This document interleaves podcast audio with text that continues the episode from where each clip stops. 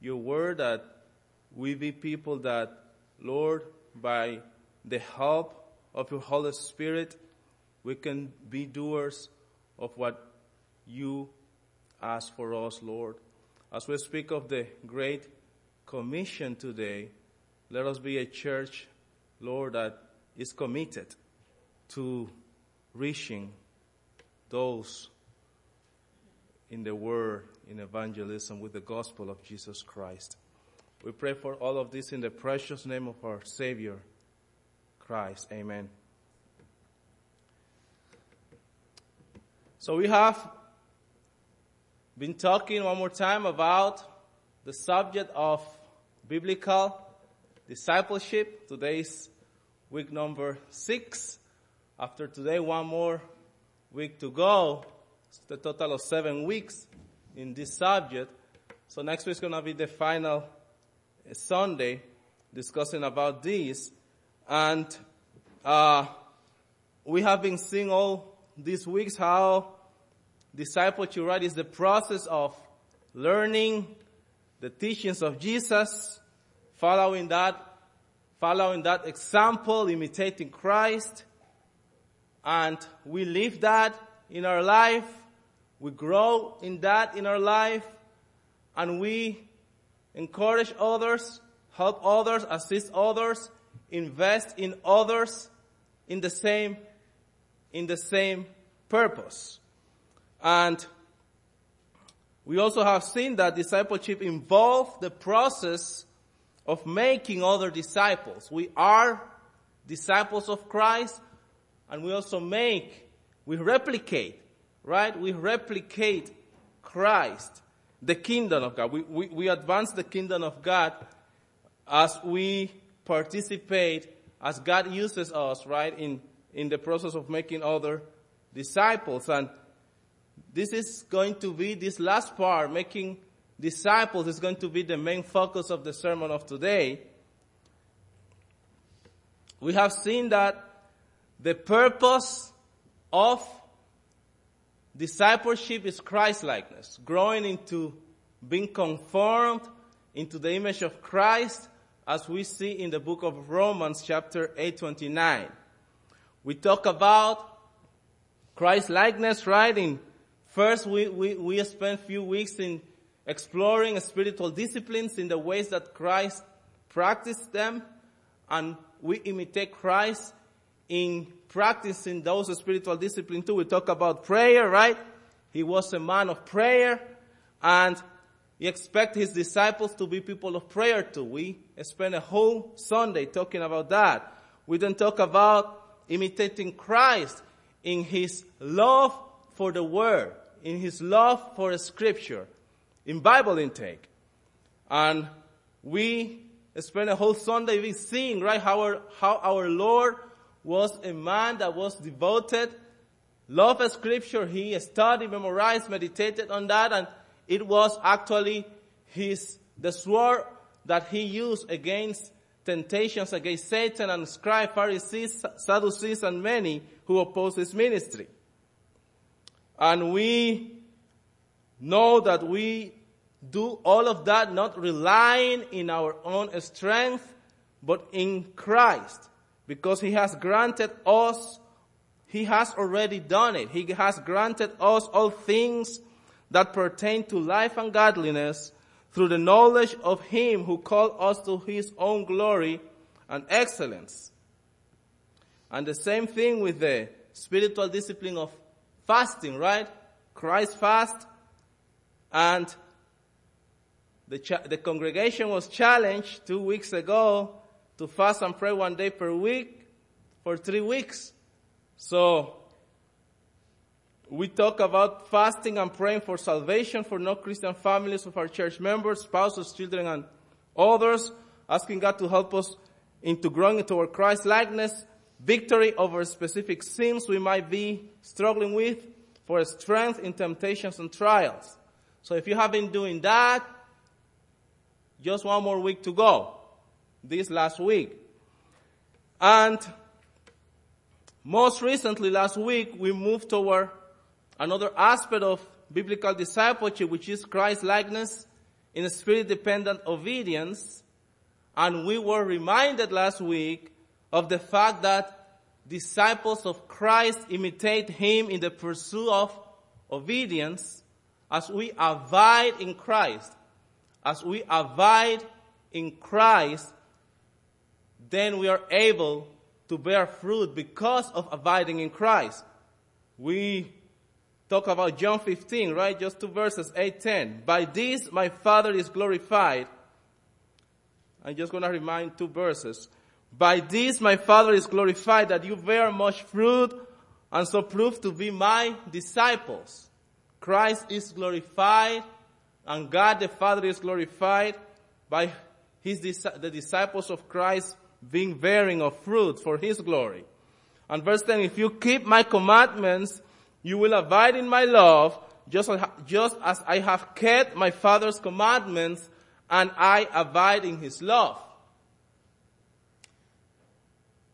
Today, we're going to another aspect of imitating Christ, another aspect of discipleship, which is Christ likeness in reaching the lost in evangelism. Christ likeness in reaching the lost in evangelism. And there was a survey done to 1,600 Christians, 1,600 Christians, and they were asked the following questions. They were asked, how important is it that you share your faith with others? How often do you talk about the spiritual matters with people that might not share your belief? To 1,1600 Protestant Christians, and only between 4 to 17% of them, this was depending on the age, 4 to 17% of them share the gospel regularly with unbelievers.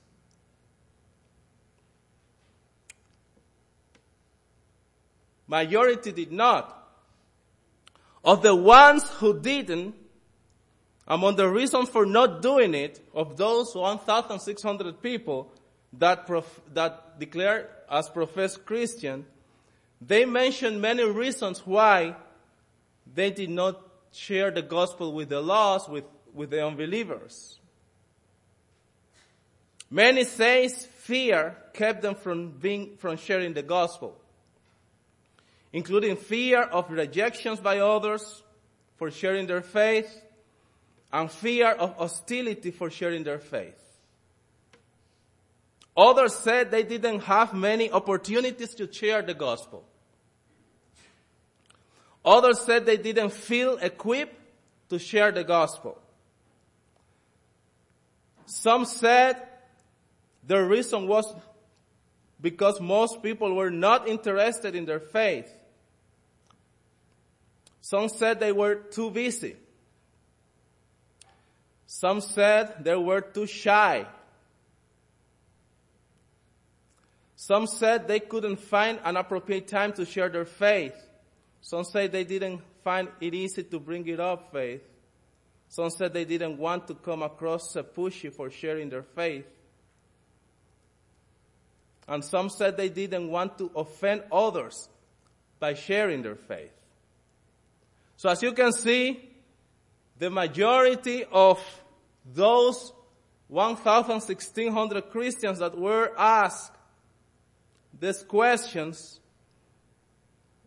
have their reasons for not doing it. Sadly, the Great Commission have been greatly neglected by many Christians in our times according to many studies. And this is an unfortunate reality for many in the church of today that needs to change. We're talking not about this church, but we're talking about the global church of Christ.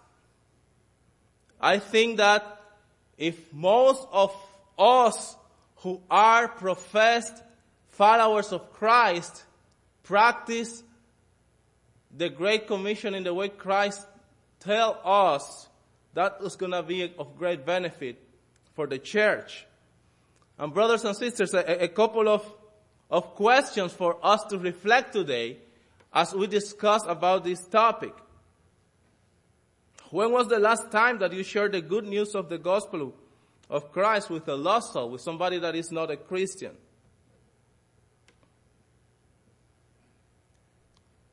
If you, if you have done, if you have not done it in a while, has any of these excuses that, that we read before from other brothers has applied to you too? Has, has, has any of us not been doing it because of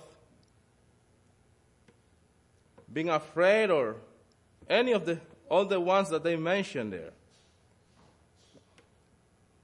Before we go any further, it is important to make sure that we are clear in the essentials of what evangelism is and what it implies. The most important part in evangelism is understanding the gospel. Again, this is just basic, essential things. What is it that we're going to tell unbelievers when we talk to them? We need to be clear in that in order to do it in a biblical way. I found that uh, our brother Mark Dever, writing of many books, he made one of the best, sum- the, the best summaries I have read so far regarding the essentials of evangelism that all of us as Christians needs to know when doing, when preaching the gospel to unbelievers. Again, what, what do we tell them? In few minutes that we might have an opportunity to talk to people about Christ. Dever points out if we are not getting the gospel right, if we are not getting the evangel right, according to the word, then what we're doing, it can be called evangelism. So what are the essentials of evangelism? He points out, Dever says, we can sum them up in four words. God, man, Christ, response. God, man, Christ, response. The first word is God. God is our holy creator and righteous judge. He created us to glorify Him and to enjoy Him forever. God is holy. The second word is man, mankind. When we talk about man, we're also talking about women, right? Mankind has rebelled against God by sinning against His holy character and law. We have all participated in this sinful rebellion and in Adam as our representative head and also in our own individual actions. We have inherited sins from Adam, and we also individually have sinned against our a holy God. As a result, we have alienated ourselves from God and have exposed ourselves to His righteous wrath, which will vanish us eternally to hell if we are not forgiven. The third word he mentioned is Christ when we talk about evangelism, right? God we think about what God is. Man, what man is. Christ. But God sent Jesus Christ, fully God and fully man, to die the death that we deserve for our sins, the righteous for the unrighteous, so that God might both punish our sin in Christ and forgive it in us. Because of the Holy God, because of a sinful man, God sent Christ. And the fourth word is response, right? The only saving response to this good news is repentance and belief. We must repent of our sins, turn from them unto God, and believe in Jesus Christ for forgiveness of our sins and reconciliation to God. That really summarizes the gospel. That really summarizes evangelism. evangelism. There is no evangelism without evangel, without the gospel. And when we talk about unbelievers, it's good, it's good to talk about, or to remind these things in our mind. God, man, Christ responds and connect those things with the Word of God. And then we have a lot to tell. And we, and, and we reach the unbelievers with the biblical gospel. It's not evangelism without the evangel. It's not evangelism without the gospel. Luke 3, 8 to 9 says, bear fruits in keeping with repentance. Even now the axe is laid to the root of the trees. Every tree therefore that does not bear good fruit is cut down and thrown into the fire. John 20, 31. But these are written so that you may believe that Jesus is the Christ, the Son of God, and that by believing you may have life in His name. So after having this reminder, right, of what is the gospel, because that's what we're gonna tell people when we evangelize them. That's what we're gonna tell people that are lost in their sins, that are lost in the Word, when we talk about Christ.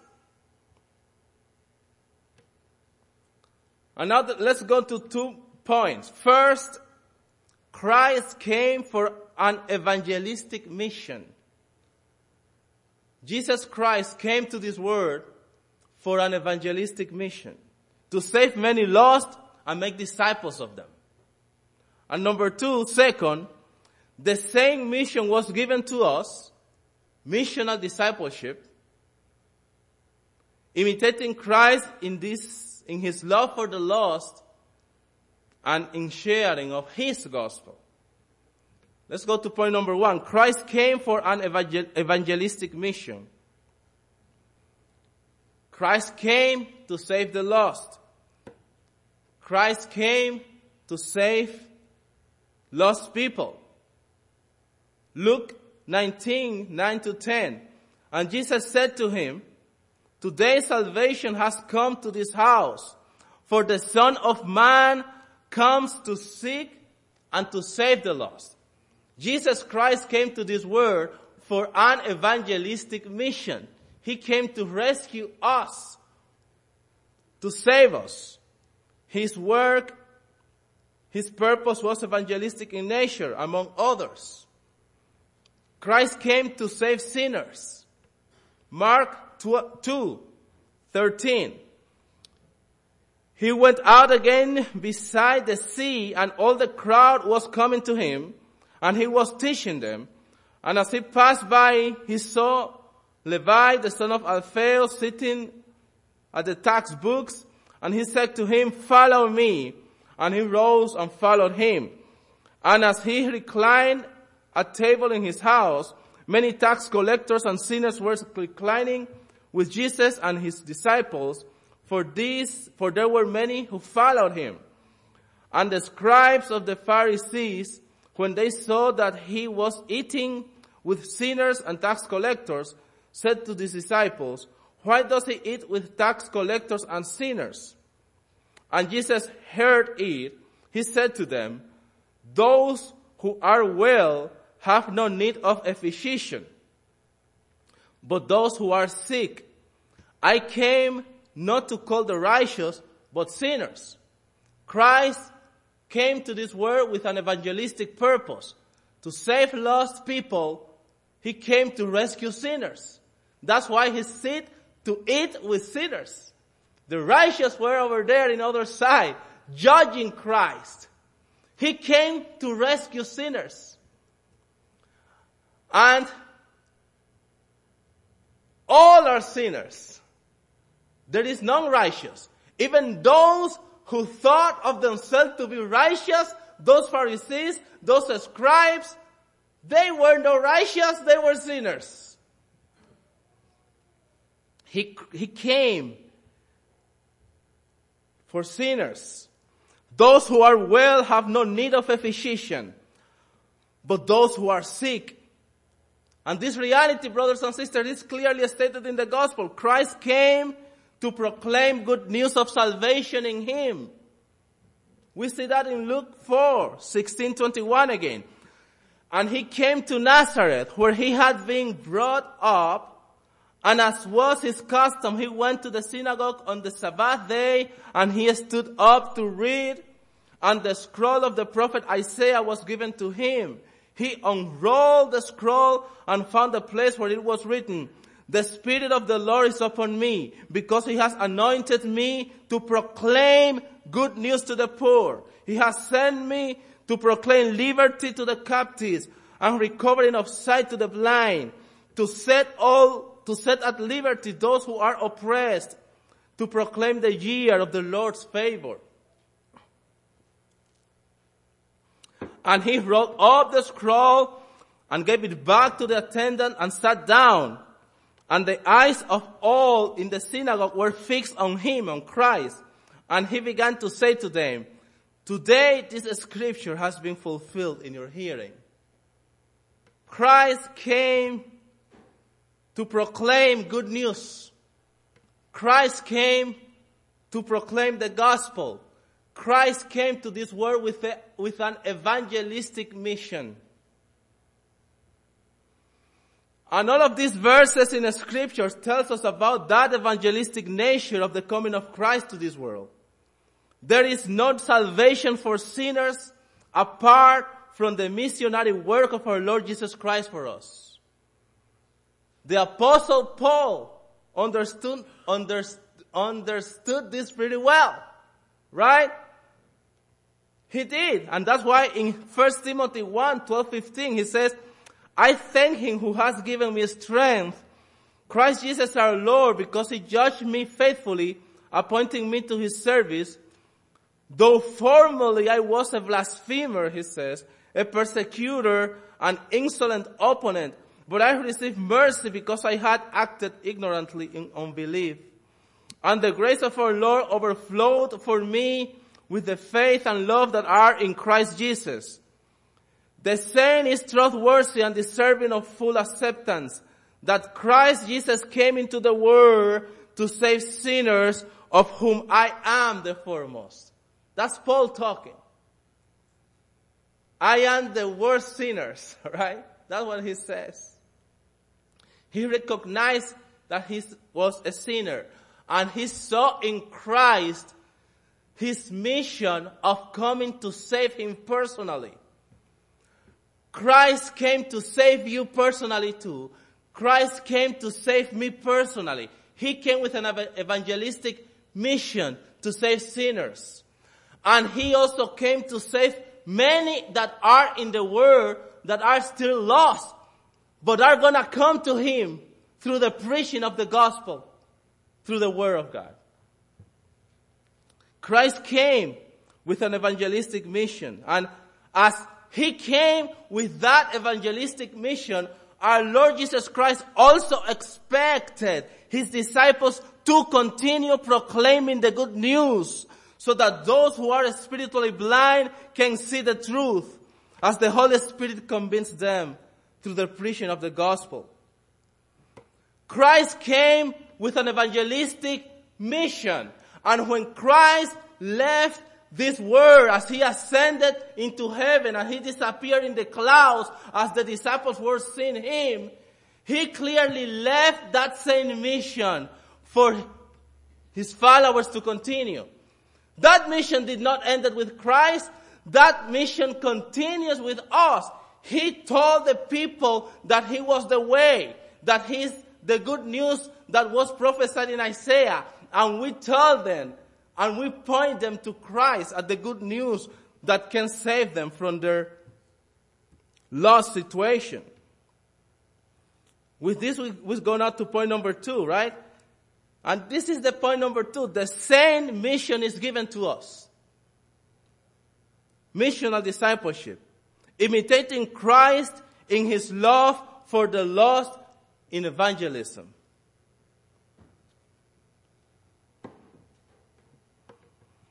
We have seen that Christ came for an evangelistic mission to save the lost.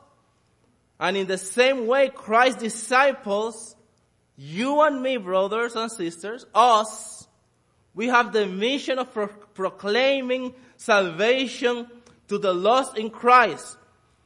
We have the mission of proclaiming the gospel of Christ. We as disciples of Christ have a great commission given by our master. It's a great commission given by Christ. Matthew 28, 19, 20. That great commission is for us, for all of us, for us who follow Jesus, for us that are disciples of Jesus Christ too.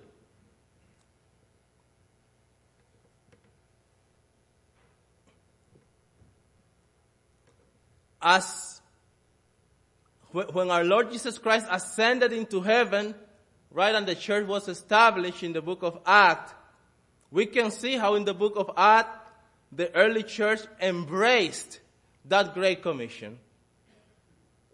Excuse me, they embraced it.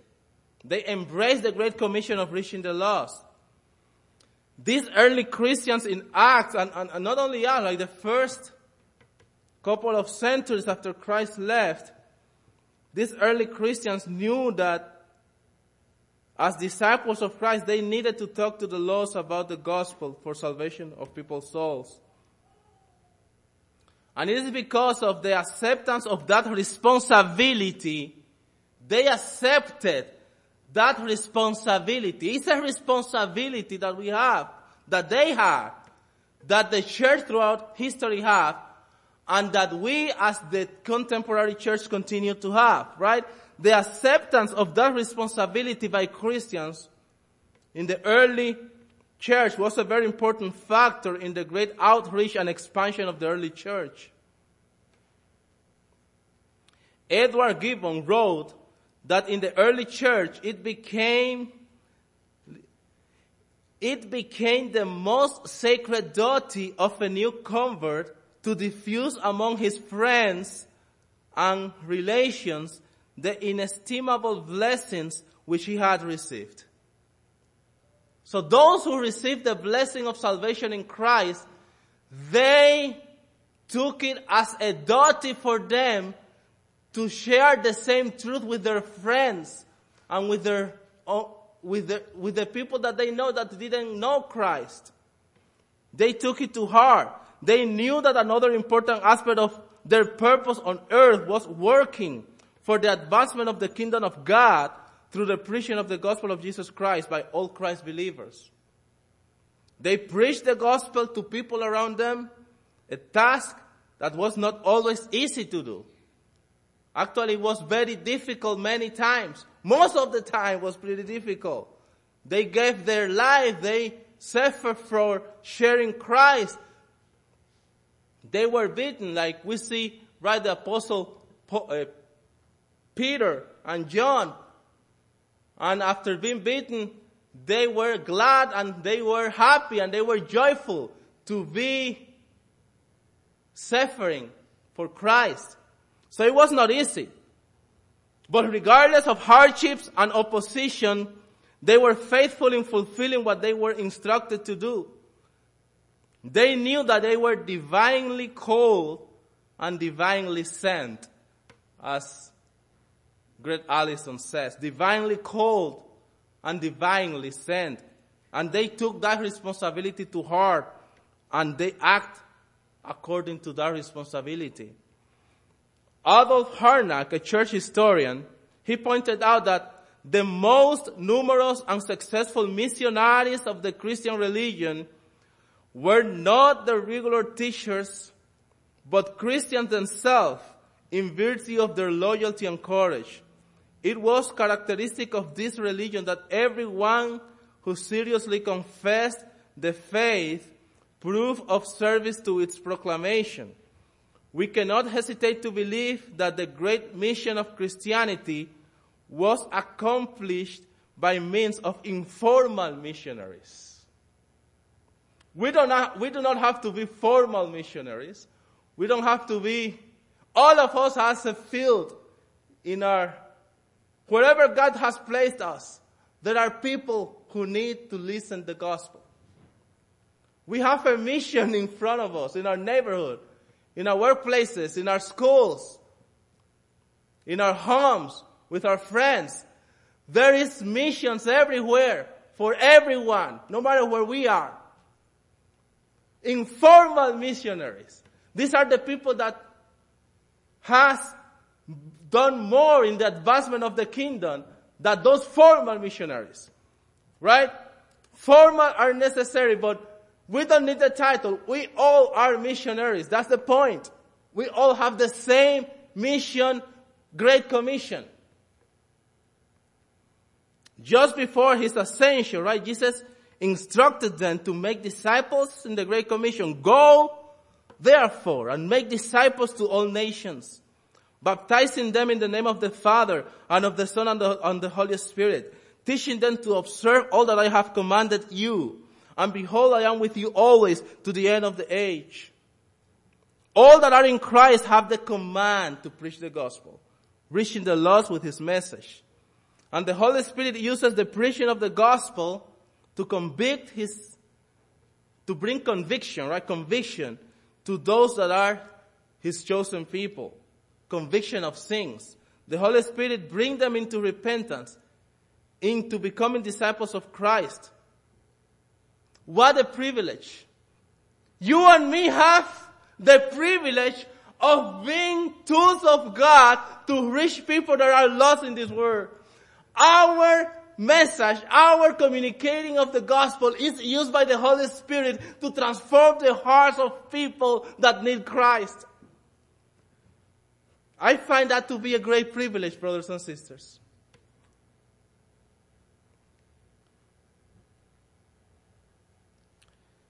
It is the Holy Spirit who uses what you do. He, he, he and, and through that we continue to replicate as we embrace the Great Commission, right? We disciples make more disciples. As we embrace the Great Commission, as we share the good news, like Christ did, because we are just imitating Christ. That is all, right? The whole series is about the imitator of Christ. Christ likeness. We're just copying Jesus. We continue the mission that he started. He came because he loved the world and he lived in this world disciples that are also supposed to love the word and continue the mission with the same passion that he did. All nations. Jesus tells them go to all nations. Our salvation is not only through the Israel, to the Israelites, but it includes the Gentiles. Jesus' ministry in Israel was the beginning point of a universal offer of salvation to all people on the earth. And because of that, Jesus instructs his followers that disciples must be, he tells them, right? Make disciples, baptize them too. In the name of the Father and the Son and the Holy Spirit. An act that associate every believer with the triune God. All believers who have received the gift of salvation by grace are baptized after repentance and confession of faith in Christ. And this is an outward sign, right, of we being dead, buried, and resurrected with Christ. This is an outward sign of what Christ did in our life. He cleanses us with His blood. As we go and come out, right, this is an outward sign of the cleaning of our sins through the blood of Jesus Christ. So those that are disciples of Christ wants to be baptized too because that is a sign of something that Christ internally did in our hearts, in our souls, in our life. Romans 6, 3 to 5. Do you not know that all of us who have been baptized into Christ Jesus were baptized into his death? We were buried therefore with him by baptism into death in order that just as Christ was raised from the dead by the glory of the Father, we too might walk in newness of life. For if we have been united with Him in a death like this, if we have been united with Christ in a death like this, we shall certainly be united with Him in a resurrection like this. Excuse me. So baptism is a sign of all of that. Cleansing of and remission of sin, right? Being dead, buried with Christ. R.C. Sproul says baptism communicates that we have been united to Jesus Christ. It shows that we have been cleansed from sin, regenerated by the Holy Spirit, and buried and raised again with Jesus Christ, just to mention few of its significations. God promises that all who have faith in His Son, Jesus Christ, God promises that all who have faith in His Son, Jesus Christ, will participate in all of the promise, all of the benefits that Christ has secured.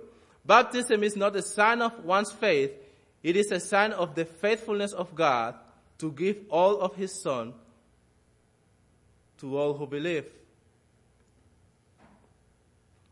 So a, a, disciple is baptized, right? And that signifies a work of God in our life.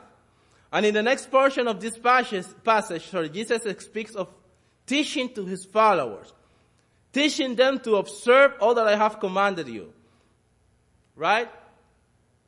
This is part of making disciples. It is clear here that Jesus expects his disciples to obey his teachings and to teach others to obey as well. Craig Blomberg comments, teaching obedience to all of Jesus' commands forms the heart of disciple making. Evangelism must not be, must be holistic. If new converts are not faithfully and lovingly nurtured in the whole counsel of God's revelation, then the church has disobeyed one other, uh, the other part.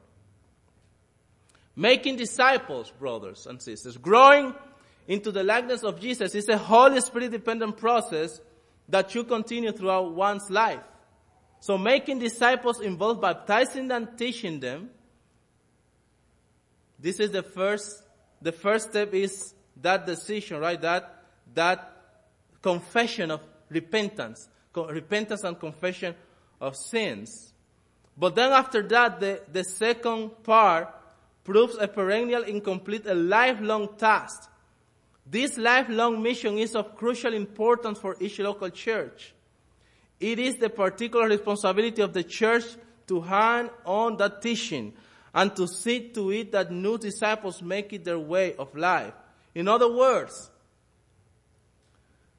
we, it's a lifelong task growing into obeying the teachings of Christ. We grow and grow and grow. It's a lifelong task. We don't stop growing into being like Christ. Until one day that we're going to be glorified and not be able to, and be able, and, and not be able to sing anymore. Christ-centered preaching for the purpose of growing into being like Him in obedience and encouraging others disciples to grow is key in our discipleship journey. There was a brother from uh, one of the reformers, Ulrich, uh, Ulrich Zwingli. He once proclaimed, you are God's tools. He wills to wear you out by use, not by idleness. O happy man whom he calls to his work. And indeed, God is willing to use his disciples as tools in this corrupted world to bring the message of the gospel to others and make more disciples. And through us save those that he has predestined by his sovereign and perfect will. It is through, it is through the proclamation of the gospel that humanity knows the seriousness of their sinful state and their hopelessness apart from Christ. A Puritan, Thomas Watson, he also affirms the same. He says that those that are of God strives to be an instrument for making others godly. That's pretty interesting. Those that are of Christ strive to be an instrument for making others godly and co- consequently they make an intentional effort for the conversion of souls. Souls. He who loved his captain will persuade others to come under his banner, Thomas Watson says. As Christians grow into being like Christ, their love for God and their love for others also grows. So we, we, we, we do not grow only in loving God, but we also grow in loving others. And that love for others also implies loving those that are in the world, loving the lost. Because we don't know which one of them will be our brothers in one year or one month or six months or two years. That's going to be part of our body. As we grow into being like Christ, as we grow into loving God, we also grow into loving others, and this ignites in us a desire to make more disciples, preaching the gospel in, evangelism. Peter, in 1 Peter 2 9 said, but you are a chosen race, a royal priesthood, a holy nation, a people for his own possession, that you may proclaim the excellencies of him who called you out of the darkness into his marvelous light. We are a chosen race, but we are a chosen race to proclaim Christ. We were not chosen to be idle. We were chosen to work for Christ. We were chosen to work for Christ. And part of that work is stated in the Great Commission. We are the instruments, the tools, right? Used by God to reach the lost with the message of the gospel. And that message used by the Holy Spirit to convict them of sin, as we have told. Again, brothers and sisters, all believers are called to this mission, learning about Christ and teaching others about Him. Every believer is expected to lovingly, intentionally, and diligently make more disciples. It is a task given to all. As Jonathan Dodson says, Jesus calls each of us into making disciples. This isn't a mission we stumble into. It requires intentionality. All Christians are sent to make disciples. And do you know that throughout the years, many has falsely accused Reformed churches because of their soteriological theology. Many Reformed churches has been accused of neglecting the task of evangelism.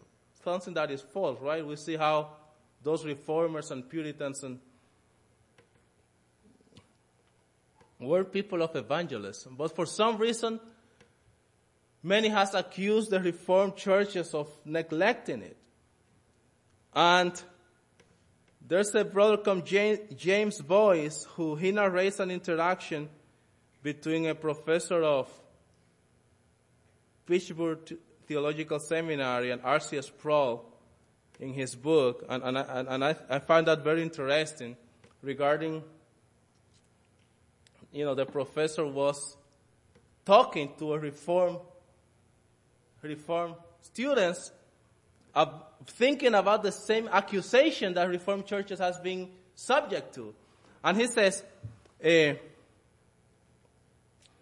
the professor had been given a lecture on predestination. And then as was his custom, he began to ask questions to the students. The professor, Dr uh,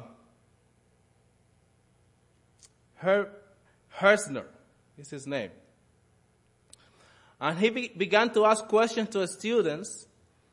Sproul was one of his students. He was, he was like in a semicircle and, and, and R.C. Sproul was in the other end.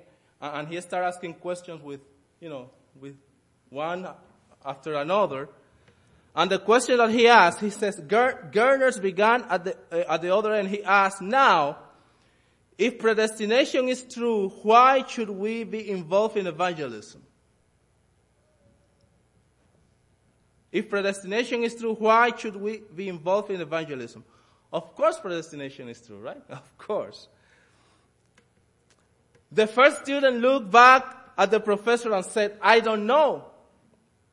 Gerstner moved on to the next student who replied, it beats me. Like, he didn't understand. He didn't understood. The next seminarian answered, this, the next student answered, I am glad you raised that question. I have always wondered about it myself, Dr. Gerstner. Sproul was scared to death. That's what he, the book says. It's true, he was scared. Oh, like he, he was thinking how to answer to that professor as what come to every students, right? And he was asking to himself, if predestination is true, why should we evangelize? If predestination is true, why should we evangelize? Sproul was scared to death. Finally, Gerstner came to him and asked, well, Mr. Sproul, suppose you tell us, if predestination is true, why should we be involved in evangelism? R.C. Sproul says that he slid down in his seat and began to apologize. Well, Dr. Gerstner, I know this isn't what you're looking for, and I know that you must be seeking some profound intellectual response which I am not prepared to give, but just in passing, one small point that I think we ought to notice here is that God commands us to evangelize. Do you think that's a small point? God commands us to evangelize. Is there a more profound intellectual answer to explain why if God predestined us, we need to evangelize. Look at the professor answers. Professor Gerstner laughed and said, yes, Mr. Sproul, God does command us to be involved in evangelism. And of course, what could be more insignificant than the fact that the Lord of glory, the Savior of your soul, the Lord God omnipotent has commanded you to be involved in evangelism. There was a little bit of sarcasm in there, right? What can be more insignificant? We don't need anything else to be people of doers of the Great Commission. God has commanded it to us. We don't need to explain. There's a lot of mysteries in theology, right? Like the sovereign election of God and the responsibility of men. This is another one the predestination of God to those he has chosen and the responsibility of those disciples to preach the gospel to the unsaved. Both things are true. We are called to do what we are called to do. We were commanded to do doers of the Great Commission and we do because Christ commanded it to us. So brothers and sisters, the fact that God commanded Christians to evangelize should be the main motivator for believers to act upon it. Furthermore, believers that have the fruit of the Spirit of love will feel the urge to bring the message of the gospel to the lost.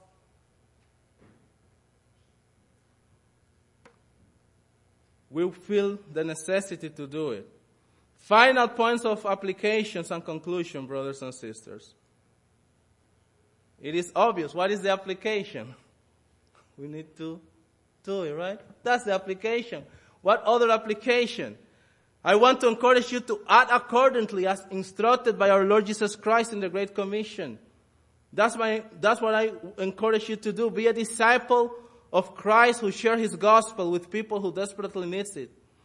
You don't know who will respond to his message. It's not of us to know. It depends of our God, right? It depends of our Lord.